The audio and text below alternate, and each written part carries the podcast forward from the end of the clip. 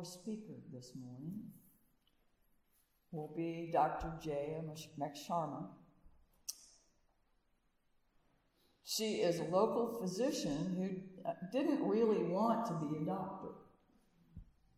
She was born in Alexandria, Louisiana, to two parents who had immigrated from India in the 1970s. She attended Louisiana College with degrees in biology and English and moved to Shreveport in 2002 to attend LSU Medical School. She graduated a family medicine residency in 2009 and now works as a hospitalist at Schumpert Highland. Peppered in between learning to be a doctor and being one has been the pursuit of her passions writing, speaking, acting, and more recently, activism. She has a wonderful husband, Jacob, whose maiden name was McGarry. And together they created a new name, McSharma. They have the best two cats in the world, Rose and Ned. And she is a writer for Heliopolis and SB Magazine and has a featured podcast with all y'all. Most importantly, she says, she has danced on stage with both Davy Jones and Mickey Dolenz from the Monkees. Would you help me in welcoming Dr. Jaya McSharma?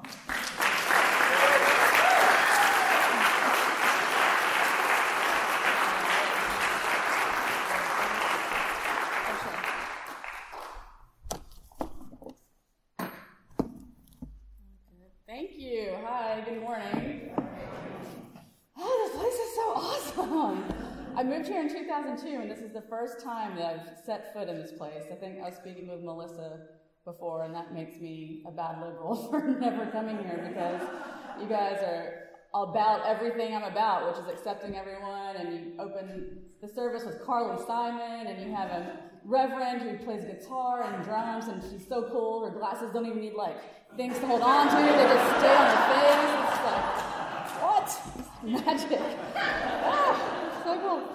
So. So uh, thank you so much for having me. Um, I'll try not to take up too much of your time, but I tend to get excited and blah, you know, start talking. Um, part of that introduction really made me laugh because I, I, did attend Louisiana College in Pineville, Louisiana, which is a, a Baptist school, if you don't know it.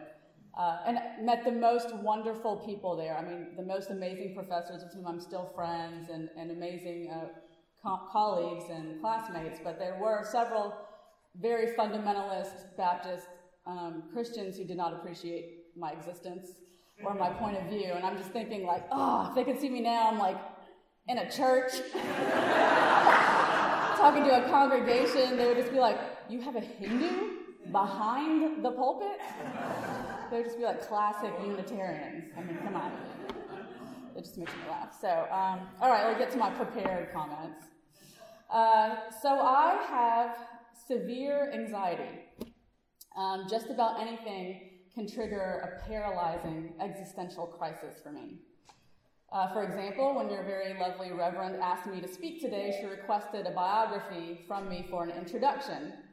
And quick side note my husband always accuses me of loving my cats more than I love him. And uh, Barbara emailed me back this morning and said, Jaya, thank you so much for the information. Uh, you told me your cat's name, but not your husband. oh!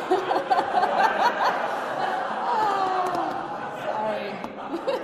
His name is Jacob. so, uh, when I down to write it last night, at the very last minute, of course, I, I went into existential crisis mode. Uh, but I've gotten so good at them that they're very expedient, so it only the whole thing only took about seven minutes.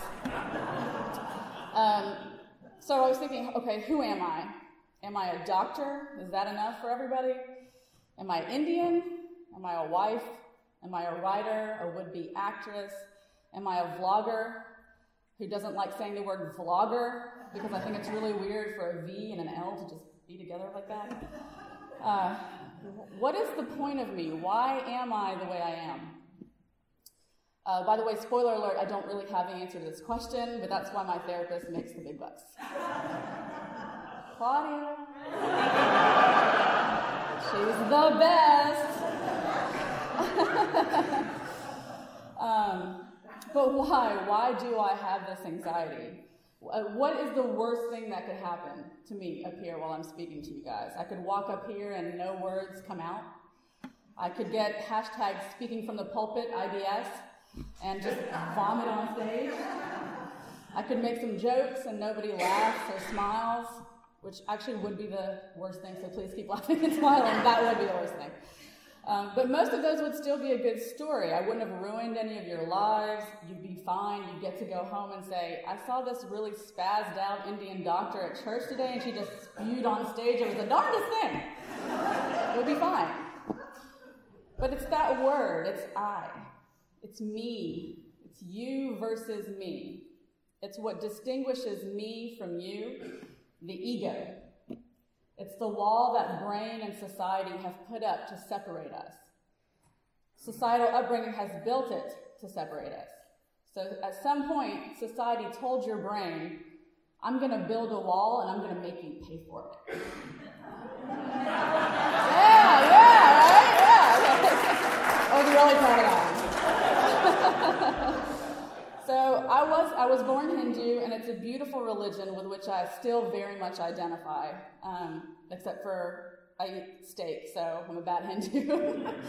um, but I was never told that you know this is the only way to know God. It's just our way, which is something I know that y'all identify with here. Um, the culture and the traditions, they're very beautiful. They're home for me. A practice our family has adopted in recent years has been the Art of Living courses, which are breathing exercises and meditation programs that fit right in with what y'all are doing here. And I would so love for everyone in this room to take the next meditation course, which is in June. So if you're interested, Barbara has my contact information. You guys would love it.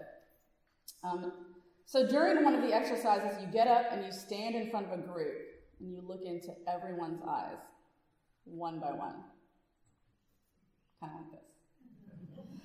And it can be very difficult. The body can resist. The heart rate definitely speeds up. Your mouth gets dry. It's not something that you naturally want to do.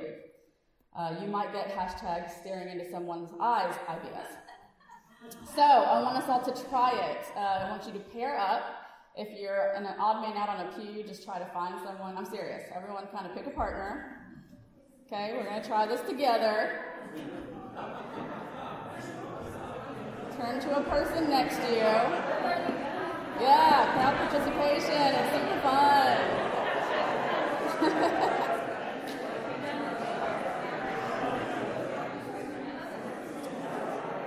okay, so you turn to the next person next to you, and you're going to look into their eyes for a full minute. Okay?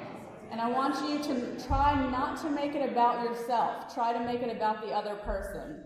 Uh, we can go ahead, you can hold hands if you like, you don't have to. Um, and go ahead and start. I'm starting the timer. I'll talk you through it while you're doing it, but do not break eye contact. You can blink. So I want you to look into their eyes as an impartial observer. I want you to think about what you're seeing. You might be thinking, this is super weird. I really don't want to do this. Is the minute up yet? But try to focus on them. What do you see in their eyes? Is there judgment? Is there separation? Again, try to make it not about yourself, but about what the other person might be feeling and experiencing. In the program, they say, try to look with the innocence of a child looking at the world or a person for the very first time. Can you accept this person just as they are?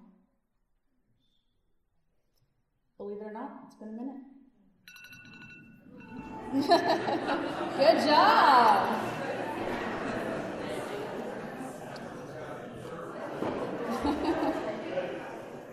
Two of y'all didn't get to do it. I'll find you afterwards.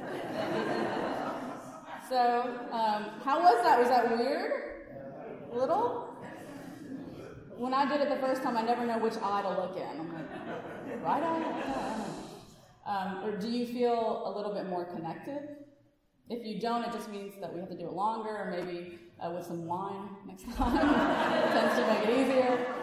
Um, but all of this does have a point. Once we remove the things that promote separation, or at least minimize their noise, we instantly start to feel more connected.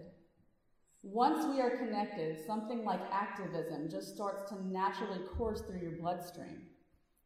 Once we see injustice to someone, whether it's based on race or sex or LGBT, we instantly feel two things.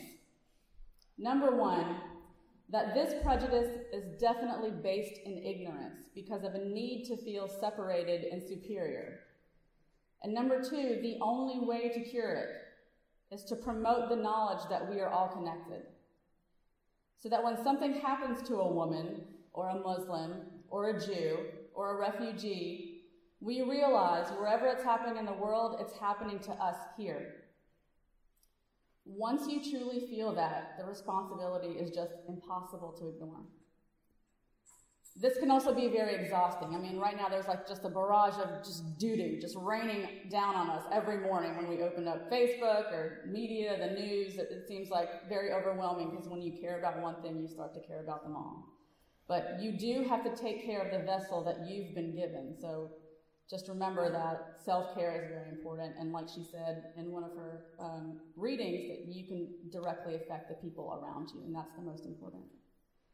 So, why am I the way I am? I'll tell you one more story and then we'll wrap this up. Uh, when I was growing up, I desperately wanted to be white. Uh, it didn't happen until about the fourth grade. Before that, I was in Montessori school, which is very similar to this church. It was like the Kumbaya United Nations of Alexandria, Louisiana. so at that point, I had no idea that I was different or a minority in any way. Uh, when I got to Cabrini, which is a Catholic school, I was the only Indian in my class. And there was only one other minority student, an African American boy named Milton Polk. And I remember that our class always tried to make us go together, which is what, how we describe dating, um, because obviously melanin belonged with melanin. You know, we like we should naturally just we should be the ones to be together.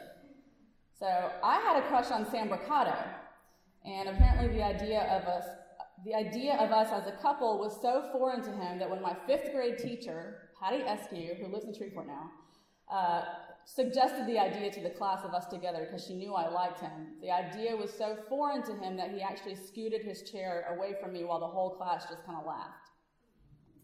I know it's awful, but I have Claudia. It's okay. it's fine. It's fine.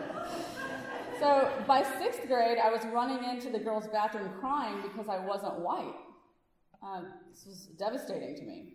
I rebelled against the notion of being Indian. I was embarrassed of my parents' accents. I used to say uh, the word comfortable, comfortable, because that's how my mom says it, and everybody ridiculed me. But, but what was happening? People were identifying something that was different and using that separation to widen the chasm, uh, the chasm. I wanted to go to high school football games and homecomings. I did not want to stay at home and study to get that extra point on the ACT. I remember thinking that rotel dip was the most exotic food ever because I grew up eating Indian food, and I still think rotel dip is just amazing. but all that misery uh, came from what? Different forms of separation and isolation. And because I felt isolated socially, I thrust blame and separation between me and my parents and between me and my culture.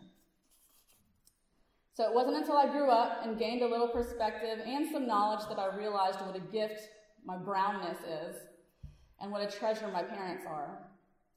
Um, all of a sudden, it's like I was beaming with pride that my grandparents, flesh and blood that I had met as a child, fought for the independence of their country. And that's a concept that's so far removed from us because 1776 was forever ago. But for me, I had touched the hands of my grandmother, who's now deceased, and those same hands helped to liberate a country. What? That's crazy. That's mind blowing. It really is. So I started to embrace my culture. I embraced meditation. I embraced my parents. Um, because of Hinduism, because of my mother, because of this meditation is how I discovered the connectedness. So, what I had rebelled against my entire life was actually the portal I needed to walk through to come back to myself. I still struggle as do we all, but in those rare moments where I'm able to fully grasp that I am just a steward of the gifts that I've been given, that I am my soul, which is joy, which is what you are. When that truth clicks into, into place, anxiety is impossible. How can we feel rejection or shame when we realize that we're the same? That rhymed. I didn't mean for it to. That's kind of cool. Uh, the, the truth is that I belong to you and you belong to me. So, how can judgment and opinion matter when we realize that? Those opinions are not the truth. They're based in a false perception of separation. It's a wonderful thing to realize when you realize that the way you're living has not been accurate. So, all the things that you're suffering have been unnecessary. So, whether it's the revolutionary blood that runs in my veins, or the meditation, or the Hinduism, nothing about activism feels like an accident. When I marched alongside Barbara and several of you at the Women's March, and men and children, I didn't even feel at that moment like I was in my body. I felt so connected to truth in that moment that I just, everything just kind of transpired exactly as it should. It wasn't me, it was just the world happening as it should. There was no anxiety. That's what's real. That's what's there all the time, if only we can remember to tap into it. It's very exciting. So when we grasp it and we can hold on, then nothing can get in the way. Not a politician, not actions based in ignorance, not even a seven minute existential crisis. Thank you for having me. God bless you.